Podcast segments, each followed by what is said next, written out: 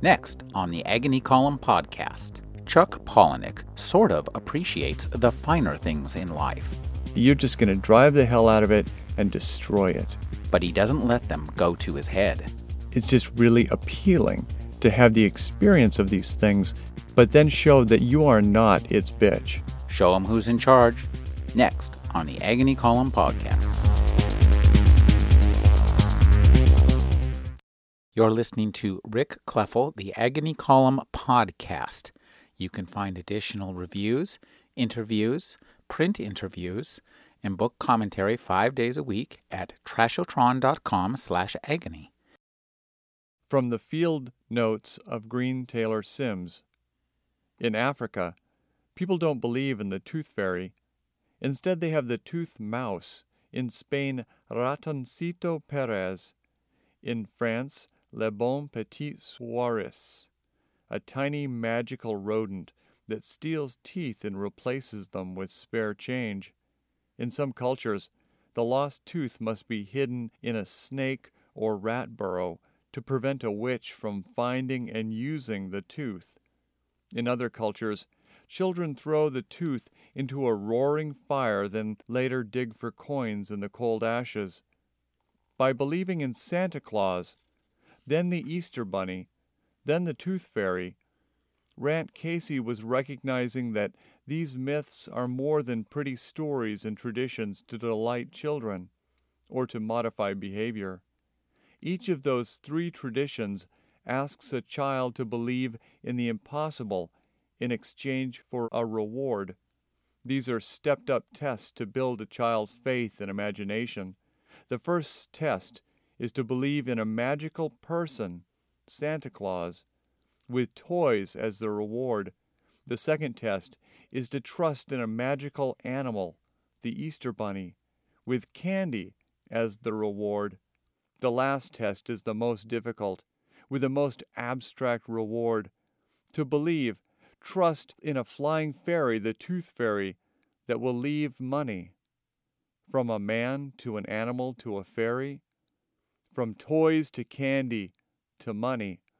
Thus, interestingly enough, transferring the magic of faith and trust from sparkling fairydom to clumsy tarnished coins, from gossamer wings to nickels, dimes, and quarters.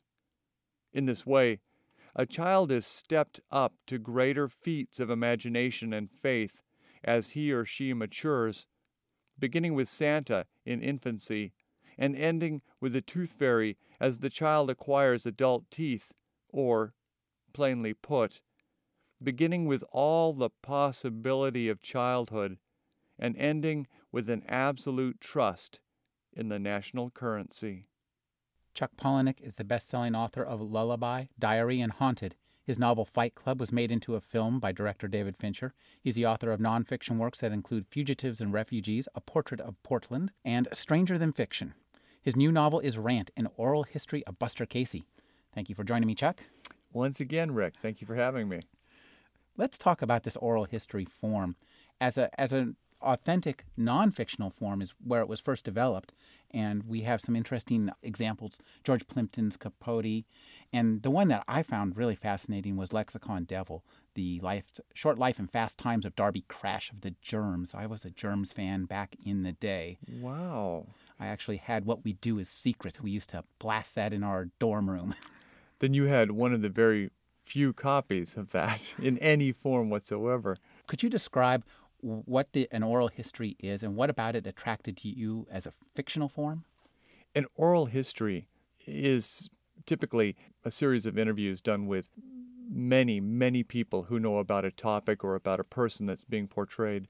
And then these interviews are, are edited, they're cut together uh, either chronologically or topically uh, so that you get a lot of different perspectives and a lot of different versions of what the truth actually was about Truman Capote or Edith Sedgwick. That was another great book, Edie by Jean Stein, or Darby Crash.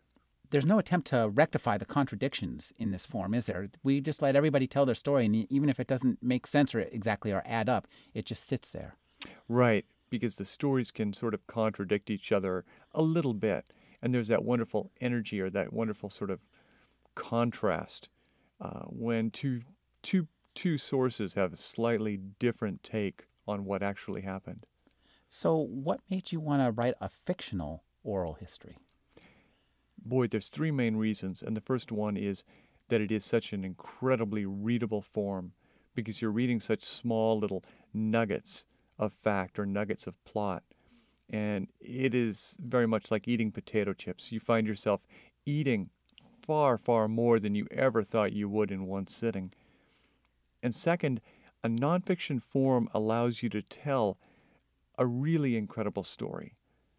And the more incredible a story is, the more you need this nonfiction form. The best examples are uh, Citizen Kane, told with newsreels and journalists. It's a very melodramatic story, so you tell it in this nonfiction journalistic form, and it becomes very plausible. Orson Welles telling the uh, War of the World story with radio broadcasts, same thing. Incredibly over the top, silly story about Martians but if you tell it in a nonfiction form, it has a credibility and a gravity that's uh, that's in- incredible. Blair Witch Project. Again, a kind of over the top, silly story, but if you tell it as recovered archival documentary footage, it has a believability. Uh, Fargo by the Coen brothers. Uh, again, another crazy story, very much like Raising Arizona, but by opening that movie with a single card that said the events you were about to see were based on actual events that occurred to real people and we're telling this story in order to honor the dead, then suddenly you you really imbue that story with a seriousness. And so that's the second reason. A nonfiction form lets you tell a really incredible story and the third reason is that the oral history form allows you to cut story together very much like a film editor would cut film.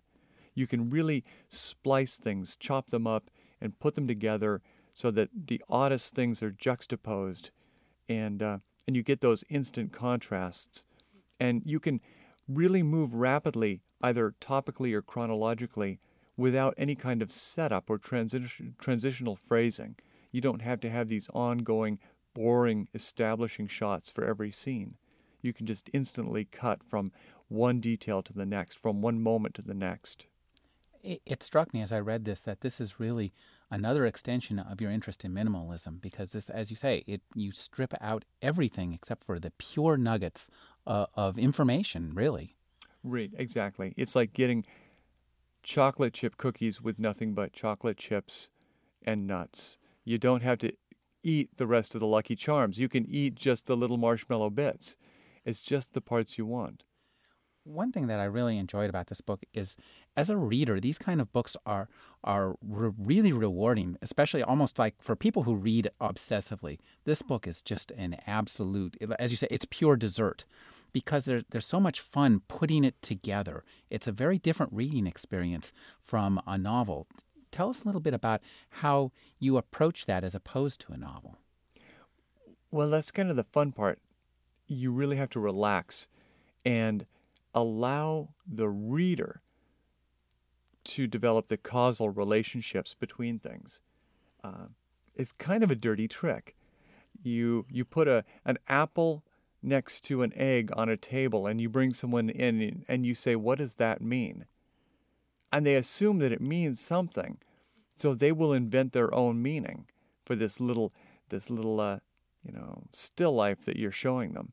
And so, in a way, with Rant, it's like being a lawyer and putting out all these pieces of evidence the bloody knife next to the ski mask next to the crime scene photo and letting the reader develop their own sort of causal truth about how these things are related technically, this is just a, an incredibly burnished novel. It's finely polished with, within an inch of its life. It, it, how did you write this? Did you mm. write it in the order that we read it? No, not at all. Because that's, that's kind of one of the joys is is you don't have to approach material chronologically. You acknowledge the nature of every story is that it is told after the fact. And so everything that you're writing about has been completed. And so you have the ability to be in the moment, in the childhood moment of this of this person's life, but also comment using adult friends that really didn't know the person until the person was 21 or 22 years old. So you had this ongoing ability to to jump around in time, to comment on the same moments or the same aspects of the life. Tell us a little bit about the man whose life we're celebrating here, Rant. Really, Rant Casey is a just an updated American archetype. Huckleberry Finn or Tom Sawyer or Thoreau, this sort of half human but sort of half animal person who lives a sort of almost animal awareness in that he is always really present and aware of what he's doing at any moment. He's not interpreting the present through the past, or he's not interpreting the present in anticipation of the future. Whatever he is doing, wherever he is at, that's really all that he's aware of.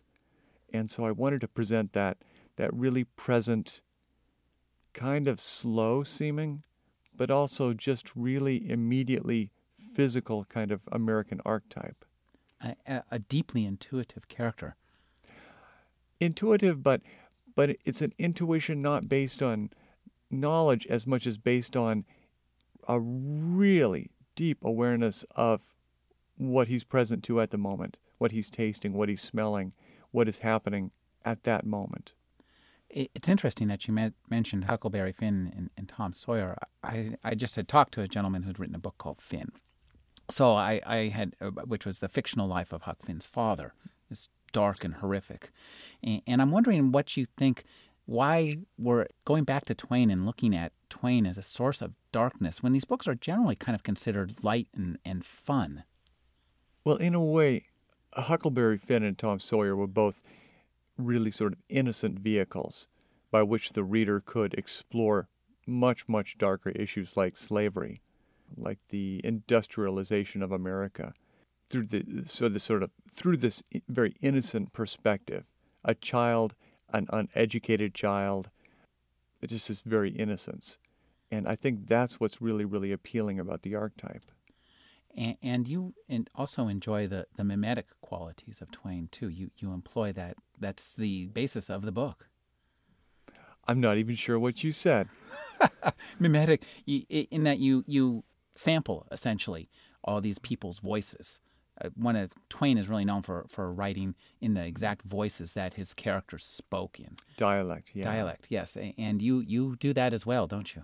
I do it a little bit in this book you know, uh, writing dialect have been has been out of fashion for so long, and except for Irvine Welsh and Trainspotting and some of his work with Scottish dialect, you know, dialect has really fallen out of favor, and I didn't want to overwhelm people with a lot of it, so I I just do as much as I have to. Tell us a little bit about some of the other techniques.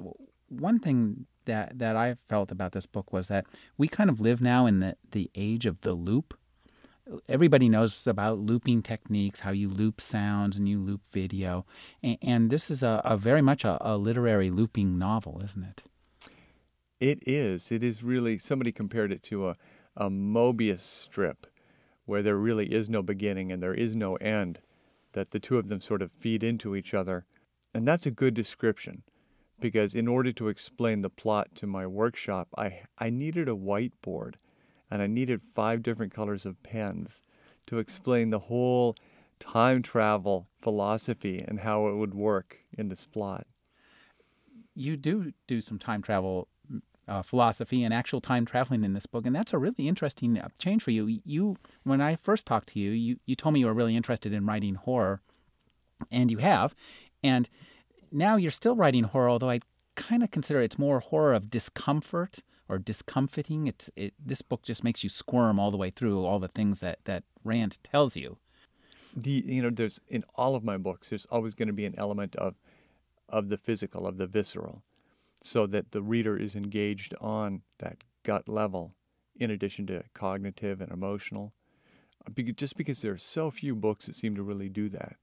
Um, so there, that will always be in my books. But really, since 9 11, you cannot stand on a soapbox and beat a pot with a spoon and expect anybody to pay attention. So I wanted to do three books that were sort of horror, but also commenting. And now I want to do three books that are in this sort of way science fiction, but also commenting. Were there any science fiction writers specifically who inspired you? You know, I will always sort of fall back on uh, on Ray Bradbury, and also mm, brain cramp. Do androids dream of electric sheep? That would be Philip K. Dick. And, Philip K. Dick, of course. And yeah. I was thinking of uh, it, this one thing that this book really reminded me of is one of Philip K. Dick's most famous novels, Time Out of Joint. Which I have not read. You have not read? No. I highly recommend it okay. because this novel is very reminiscent of it. Time is definitely out of joint in this novel, isn't it? Okay. Yes. Yes. Very much. Tell us a little bit about you. You have a lot of fun with with dilating time and, and playing with time. What got you interested in in time as as a plot point?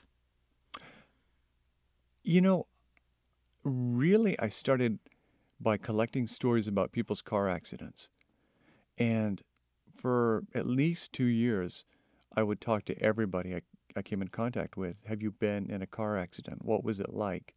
And I collected all of these anecdotes and the universal characteristic was that these people could tell me millisecond by millisecond what happened. And they remembered these accidents in a like a short film in slow, slow, slow motion. When they couldn't tell me what they had for breakfast that morning or what shirt they wore the day before. And so 99% of our lives, we forget them in the next moment.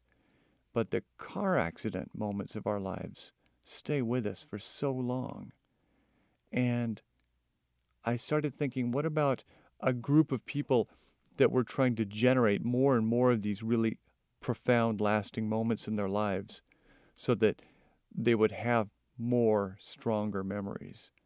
And that's really how the book got started. And sort of time grew out of that with the idea, the religious idea of liminal time which is that moment in Catholic Mass and in almost all religious ceremonies when you try to step out of temporal time.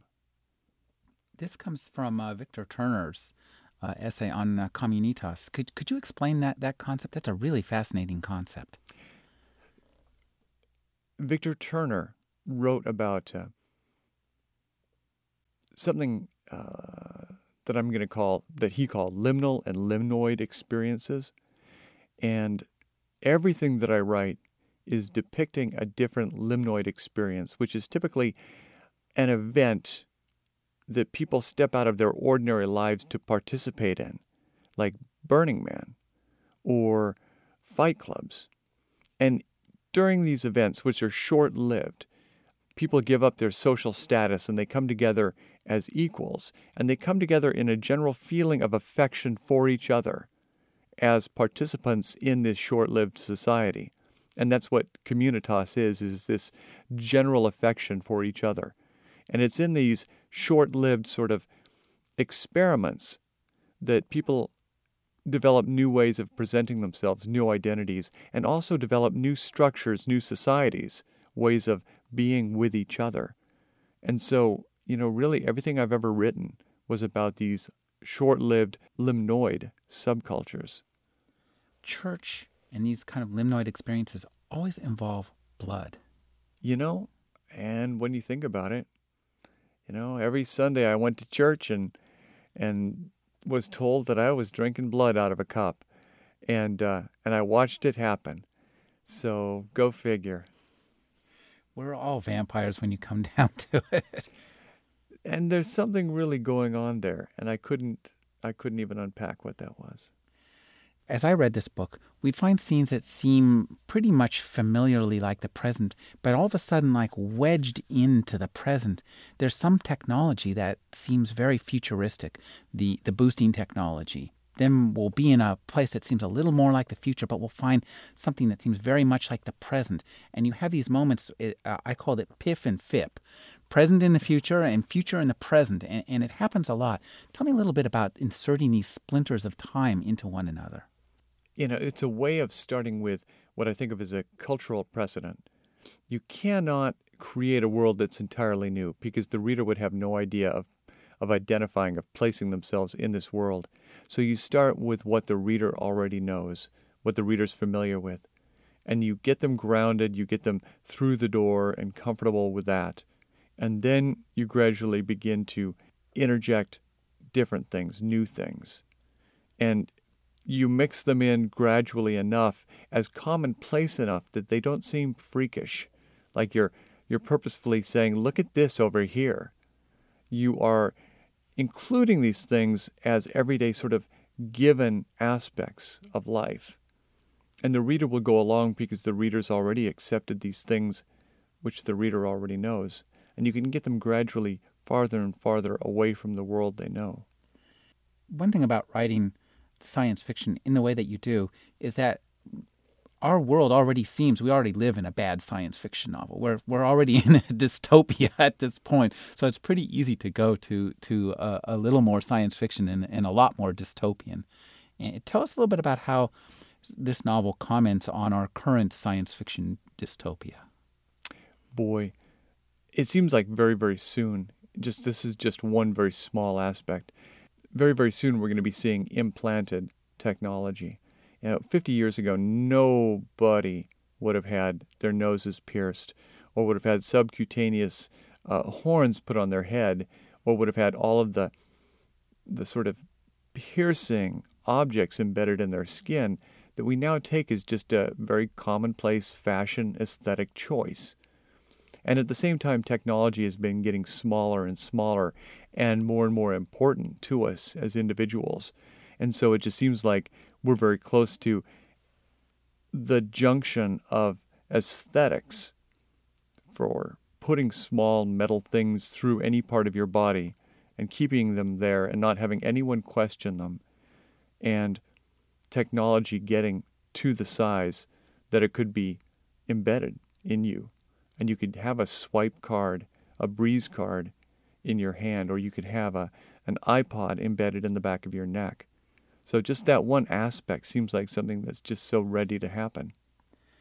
The boosting technology that you create, you have this. Uh, explain that a little bit to us because you have this really great idea of filtering one experience through another, and it really reminds me of of Photoshop, in the omnipresence of Photoshop in our culture, and and how important it's become the concept of, of uh, boosting technology or boosting you know lessons or entertainment is that someone will live an experience they're called the primary witness they'll live say a, a scenic train trip and all of their sensory input uh, whatever they smell whatever they see or hear or taste or feel is downloaded and recorded in such a way that someone else can live that exact same experience.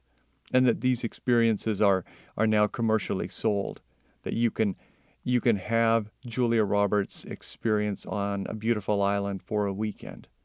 So of course these things become sort of you know, they have to be remixed. So you take the primary experience of, say, Julia Roberts, and you have it experienced by, say, Juliette Lewis, and you record Juliette Lewis's experience of Julia Roberts' weekend in Bimini. And so suddenly you have a slightly different version of the experience. And so people will they'll dampen or heighten the effects of the experience by screening them and re-recording them through either babies or animals or people who are high or people who are mentally damaged. And so you create this sort of this way of heightening and mixing you really are interested in, in remixing reality in, in, this book, as in much the way that people remix music. And also ex- and acknowledging that the reality that you live is not the reality that I live. And and I'm always fascinated fascinated when someone points at a car and says, "Look at that blue car." And I can't find it because all I see is a green car. And we really do live in this incredibly fractured reality.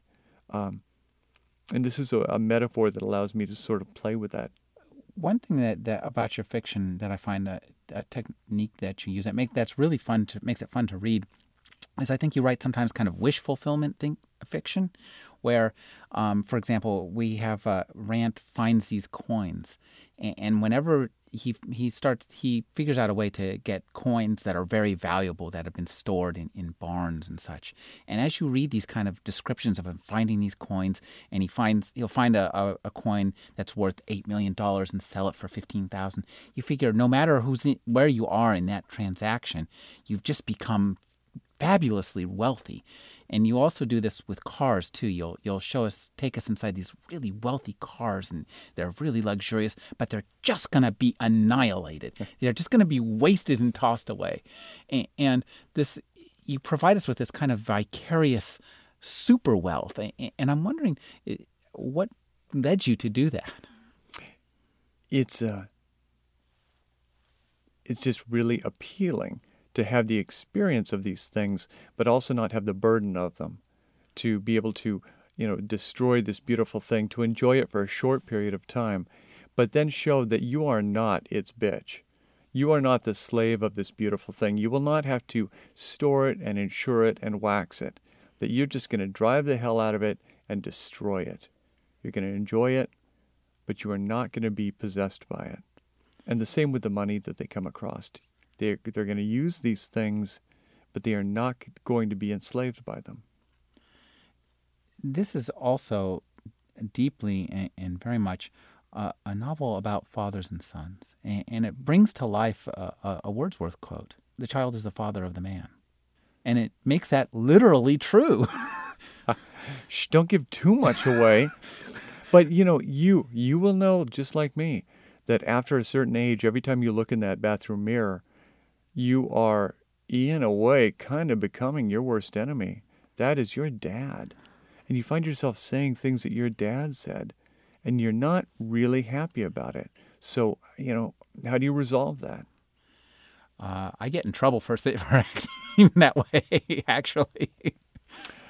You know, and so all of the books are have some personal issue at the core, and that is really something of mine. Now that I'm very heavily middle aged is acknowledging that, yeah, to a big extent, I am becoming everything that I did not like about my dad. It's the old apple don't fall too far from the tree. And also having to sort of forgive the tree because now you find yourself being very much like the tree.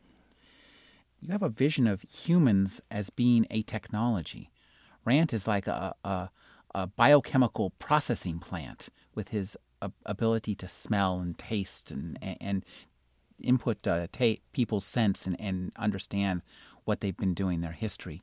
Tell tell us a little bit about that. That is, uh, you know, Rant's ability to,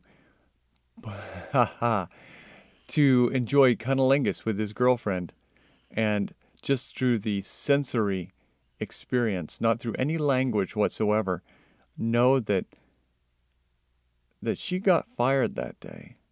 There's something about her body chemistry that is so specifically different that day that he can guess that she lost her job. And and that is a way of sort of presenting him as this kind of animal person who is able to understand not just language for information, but is able to glean information from every sense, not just through words. And you have a lot of fun with, with senses that don't often get a lot of play in this book. Uh, how much do you yourself pursue these senses in order to be able to write about them so well? Boy, that's a tough one. Um, smells. I am always trying to document and record smells because there are so few books that really use smell, and yet smell is so evocative of uh, of memory and experience. And also, there was a really uh, there was a landmark UCLA study from 1967 that showed that of all of the communication that occurs between people, um, 67% of it um, is gesture and posture and like another 18% or 25% is tone of voice and volume of voice. And of all the communication between people, only 7% is the actual words that they say. And so it's always my goal in books to convey information through everything but dialogue. Dialogue is my last resort for information. You're really interested in information in a, in a sense that I think you've taken one of the classic tools of the science fiction writer is called the info dump. This is where you bring the story to a grinding halt and say, okay, here's this great new technology. Here's how it works. Do, do, do, do, do, do, do, do, do. Yeah, done. And then you go, your characters go march around and use that technology. You basically get rid of all the characters and marching around and just stick with the with the information. Tell us a little bit about like turning information in in its purest form in, into an art form. Well, uh, number one, it is a really great way to pace the action and to in, interject a contrasting sort of texture of information, a different texture of narrative. Because you can have that recording angel narrative where Susan walked into the room and looked around concerned. Would Bob be home in time for dinner? You know, you can have that moment to moment narrative. But it gets boring. So you need to break it occasionally and move into a sort of big voice narrative where you comment, What is it about husbands? Why aren't they ever home for dinner? I mean, my father was never home. Susan's father, you know, big voice, little voice. But then there's also that sort of nonfiction voice where you can lapse into describing how a lobster's heart works. And you have the different texture of information. You establish authority because, darn, you sound really smart. You can use words that you couldn't normally use in a narrative. So you get to throw in these wonderful poetic, medical, or science words. There's just so many reasons for having these sort of short lived poetic lapses into dense, interesting information. You really play off the American archetype of the tall tale. Hmm. Rant is really like a, a figure from, you know, Paul Bunyan or something. Uh, and, you yourself, actually, are something of a tall tale in, in that I, we, we hear um, as uh, as writers go, you're you're something more of a celebrity than, and you know we, will hear about uh, the readings where your where your listeners pass out, and I'm wondering how much of your the tall tale feel in your narrative here. Is does any of that bubble up out of your own experiences as actually being a tall tale? Uh, no, because sorry, the uh, the tall tale has to occur in how you occur for other people. Because Rant Casey is or is not whatever he was. But he has become a projection, or he has become a symbol for the people who do who did know him. And in a way they've projected all of that greatness onto him for whatever reason. He's a symbol of their lost youth, or he's a symbol of how they wish they were, um, you know, he has all these sort of desires that are projected on him. And I'm, I'm kind of enjoying the same thing is that, you know, I'm a little bit of a blank canvas. And I think a lot of people project whatever they would like to see on that. In this novel, we have a lot of some some interest in an old friend of ours, uh, Sigmund Freud. Long ago, Dr. Freud was presented to us as a scientist and given credit with creating the science of psychoanalysis, which was somewhat obsoleted in the 70s and 80s, and he's kind of really backgrounded. And now he's being kind of reborn a, as an artist, in, as a writer, a, a, guy who, whether or not he was writing something that was factually true or whether his scientific observations held any water. He was getting at some other truth, maybe that was equally as important and as true as, you know, whether or not a cup of water weighs this many ounces. I'm wondering, did you look at Freud? Because there's certainly a Freudian aspect to this novel. As there are to all of my novels. But, I, but no, really, I really haven't studied Freud very much, but I, I have read a lot of Jung. And so much of Jung is about finding narratives that express something that's inexpressible and finding some story that isn't necessarily the truth, but it, at least it's a way of expressing and depicting this aspect of ourselves that otherwise is unexpressed. And, and again, we have you have a lot of fun with family dynamics in this novel. At, at one point, you you have a great line that that your mom and dad look like a god too retarded to fashion anything better than you. tell us a little bit about some of the family dynamics that that informed this novel. The uh, I really wanted to touch on the way that parents express themselves through their kids. And one of the dynamics was uh, that the mother would take the sort of ordinary clothing of her son, Rant, and that she would uh, decorate it. She would embroider it or she would tie dye it. She would sew things on it so that, you know, it would be pretty, so that she felt really expressed. She thought that these things were really masterpieces. But he could never wear them to school after that. And it wasn't just that he would be ridiculed for having these, but that his peers would ridicule his mother for the work that she had done.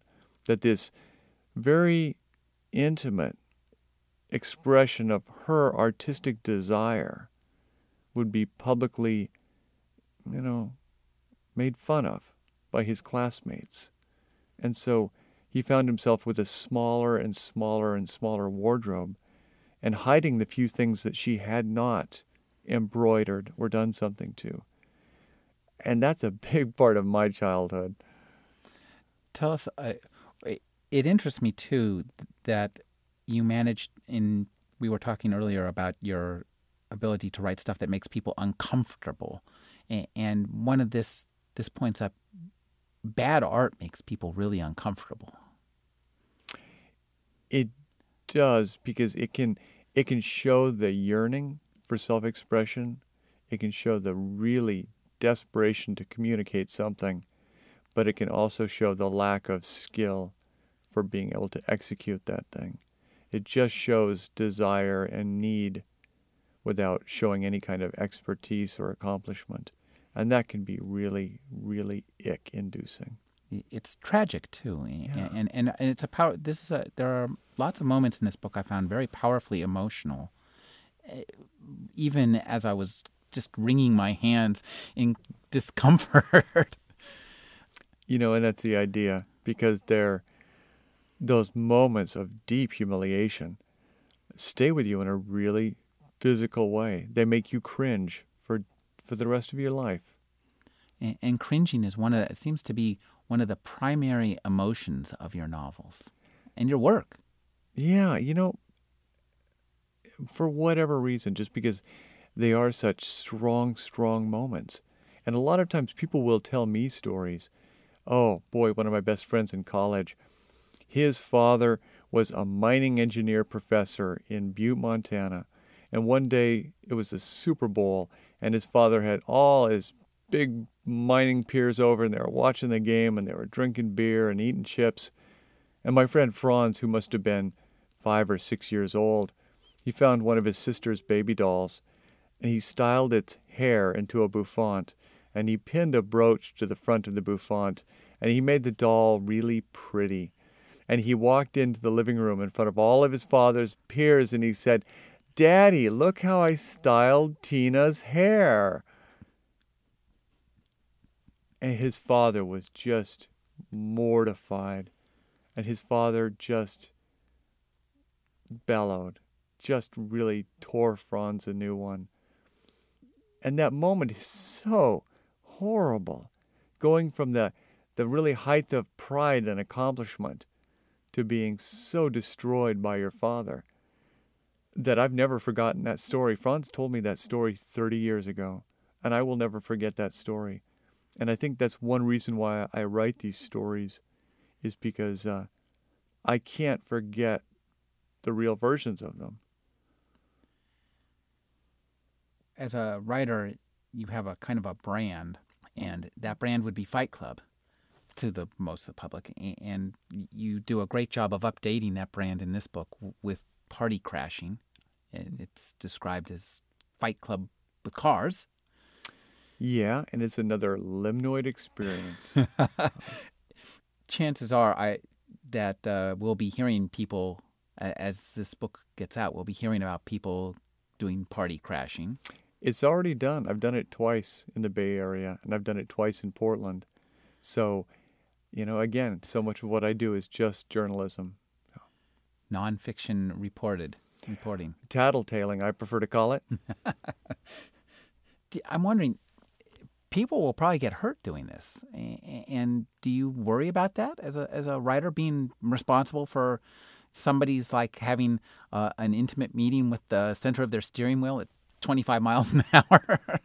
the uh, you know it's kind of the devil in the deep blue sea. Do you let these things which are unacknowledged by the culture continue? in which case people will be hurt? Or do you acknowledge them, kind of, you know, give people a cathartic way to laugh them off and let them pass, in which case people may be hurt? You know, it really is a, you know, it's going to be what it is one way or the other.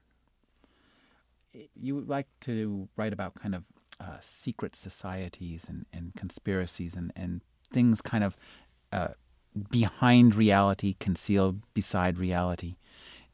Why does that interest you?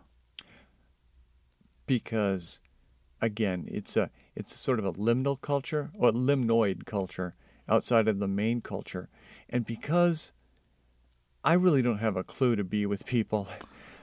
Everybody knows everybody except for me. And I think we all kind of feel that way. And we're always looking for clues from each other, and we're always studying how people are together so that we can interact with other people more effectively. And so, by presenting these sort of blueprints or depicting these liminoid cultures, you are presenting people with the sort of blueprint or plan for being with each other, structure for being with each other that we are naturally always looking for because none of us really know how to be with each other. This book begins with a, a spiel by a car salesman that I really love. And, and, tell us a little bit about that. Did you actually talk to a car salesman about this and, and describe that, what that is? I went to a, uh, a six day seminar on how to sell cars, primarily used cars, to people, and sat in this, this in this room with 18 other used car salesmen and learned how to sell things to people who didn't have money and didn't need these things. Just really how to trick people into buying very expensive things. And it was absolutely fascinating because because it all stems from studying how humans interact and studying language especially so that you can really take advantage of how people hear you and also how they speak so you can really study what they say and you can really manipulate them. And it was one of the greatest research things I've ever done. Did they, these people know who you were or, or no, why you were there? They had no idea who I was. Wow. All of your books, and this one as well, are, are often quite funny. This book made me laugh out loud a lot. Oh, thank you. And I wonder if you tell me a little bit about your kind of humor. And also, thank you for using the word friggin. I only oh. used it once, but I was really pleased to find that word, one of my favorite words. Oh, friggin. It's a it's a word you can say on the radio. It's a word you can say on the radio. oh, my humor tends to be uh, socially inappro- inappropriate response humor. It tends to be horrible things happening, but the people to whom they are happening react to them without buying into the drama. They typically really underreact or they don't react at all to these awful things. And uh, an example of this in a different book is a is a small press book that I'm I'm giving away on tour as a gift. It's called Obscene Interiors. And the author has done this great thing where he has taken photos from internet sex ads and I think they're all men, but they're all naked men in these incredibly obscene positions doing these really lurid things with their naked bodies.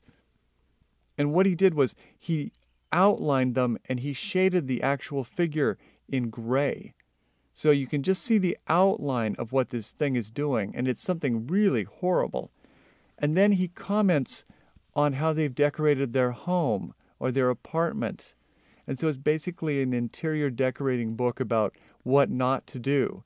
And it ignores this awful thing in the foreground while commenting on the otherwise sort of superfluous but really funny, sort of tawdry things in the background. And so, again, the book is called Obscene Interiors. But what I do is sort of the same thing, is kind of overlook the immediate horror and underreact to it. And there's always humor in that because there's freedom in that. It's it, it's it's giving us the freedom not to have to engage in the drama of every upset. That that we have a freedom to engage or not to engage. I was thrilled to find the many disease themes in this book. Uh, I love disease. Who doesn't love disease? Uh, have, do you recall an old website called Skin Disease Weekly? No. Oh, you would have loved it. Oh. It was very disturbing and usually would it was a great diet aid.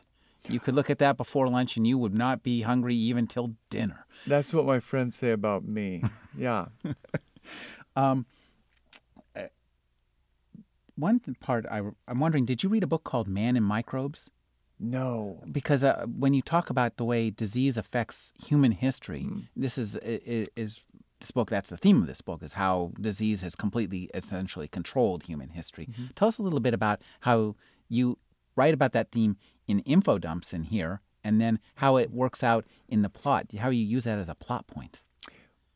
Basically, I had to establish how rabies could become a very, very communicable disease and become its own pandemic.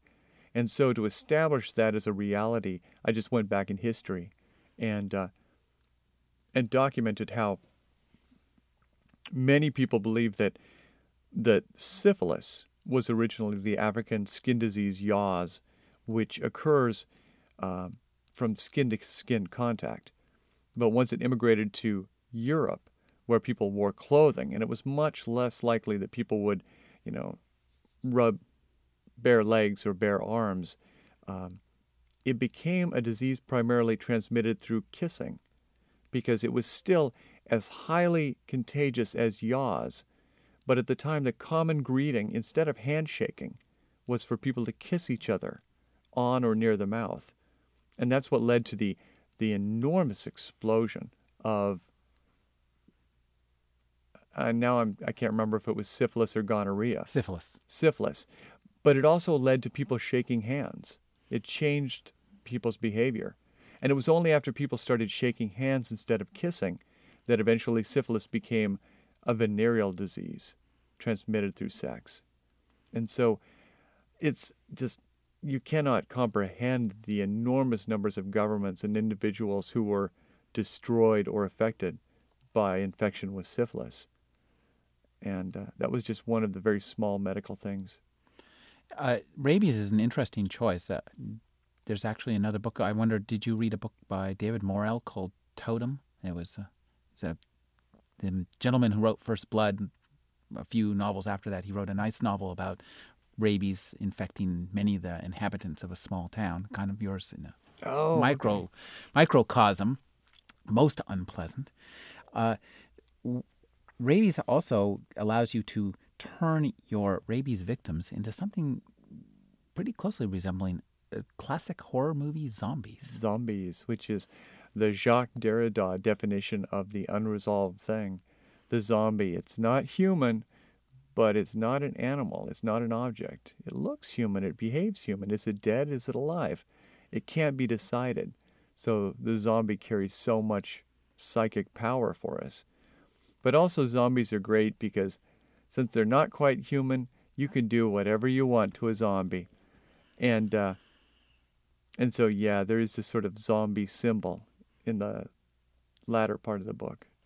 There's a, and they become uh, a, a good object for some slapstick uh, experiences. Some really gruesome slapstick experiences, yeah. You always have to be thinking about the movie version. I, I guess. Uh, I'm wondering, can you tell us? Uh, you said you're working on three novels. Tell us a little bit about. Uh, did you conceive these all at once? These three novels you're working on. Rant is the first, and the second is. The second w- won't be out for two years, but it's kind of a sequel to Rant, and it's going to follow the the sort of culture of people called historians, who've somehow gone back in time and interfered or preempted their own conception. And so they've placed themselves outside of temporal existence. They're basically become immortal because they've they exist, but they exist without a beginning. And so therefore they don't have an end. They exist in as a Catholic what I was taught God existed in, without beginning and therefore without ending. And so the next book is about them. But in between is going to be a book out next spring called Snuff. And that's entirely, entirely different. So between the three rant books, there will be two short, funny, dark, scandalous books. Tell us a little bit about Snuff. Snuff. ah. we, we can guess. Well, there is a, a genre of adult movies called World's Largest Gangbang Movies. And it the most famous one is the Annabelle Chong movie. And Annabelle Chong uh, was a graduate student, I believe, in gender studies at UCLA, and a staunch feminist. And she wanted to make a very sex positive movie based on the Roman Empress Messalina, who was the wife of Claudius, who could basically pick any and all the men she found attractive and engage with them. And so, so Annabelle Chong took on as many men as she could tolerate in one film shoot, and that was ultimately 251 sex acts with men. But, and it became the top selling, continues to be the top selling adult movie of all time. But very quickly her record was broken, and that record is broken on a regular basis now. So I thought, why not a book about a woman attempting to set such a record? But mostly about the th- three different guys who meet in the green room of that film shoot, waiting for their, their they're called a set, and the three of them discussing and revealing gradually what brought them there and who they really are, and also the fact that the woman who is the star is at the very middle-aged end of her career, and that she fully intends to die during the production of this movie. From stress, heart attack, stroke, vaginal embolism, but that her record will stand for all time as the record, and no other movie of this of this type will ever be allowed. And the income stream from this movie will go to an illegitimate child that is more than likely one of these three men. Wow, that sounds like fun. that is just the tip of the snuff iceberg. I can imagine that. Do you are it's not going to be an Oprah book, let's say. I don't think so. I, I, you're as you're touring, you're reading some stories, aren't you? I'm reading two stories that really don't exist anywhere but tour because I want to give people something really unique that nobody else is going to get. And I'm reading a story called Love Nest, and I'm reading a story called Cold Calling that are both pretty challenging. Eh, challenging how? Well, the first one is got an enormously appalling reveal, but it's got a lot of laughs before that.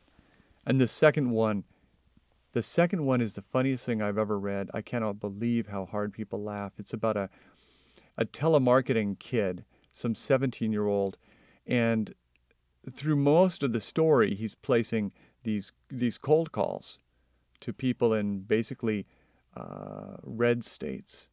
And they all just assume that he is some kid in India or Pakistan. So they are castigating him with every racist thing that they've assumed about him, when in fact he's just a white kid in Walla Walla, Washington. So it's basically a white person being tortured with the most racist stuff you can think of. And where that leads, that's really just the very beginning of the story. I, I can see how that would be challenging. I, I, I'm wondering, do you ever suffer any repercussions of the challenging nature, to the challenging nature of your material? I mean, uh, are you, are, are there uh, evangelists uh, standing up on screen holding your books and, and sweating? Not yet, but there have been a lot of people filing uh, written complaints at big box bookstores after my events, and I have set records in what are typically some pretty liberal places. Uh, dozens and dozens of written complaints uh, at these big shopping mall bookstores. Well, we'll look forward to seeing you at a big shopping mall bookstore this evening. No, this, this evening, please. I'm at uh, Booksmith. Booksmith. In the Haight, so there should be some tolerance there. I think there should be. We'll look forward to seeing you there. We've been speaking with Chuck Palahniuk. His new book is a Rant. Thank you for joining me, Chuck. Rick, it is always a pleasure. Thank you. Thank you. You're listening to Rick Kleffel, the Agony Column podcast. You can find additional reviews, interviews, print interviews, and book commentary five days a week at trashotron.com slash agony.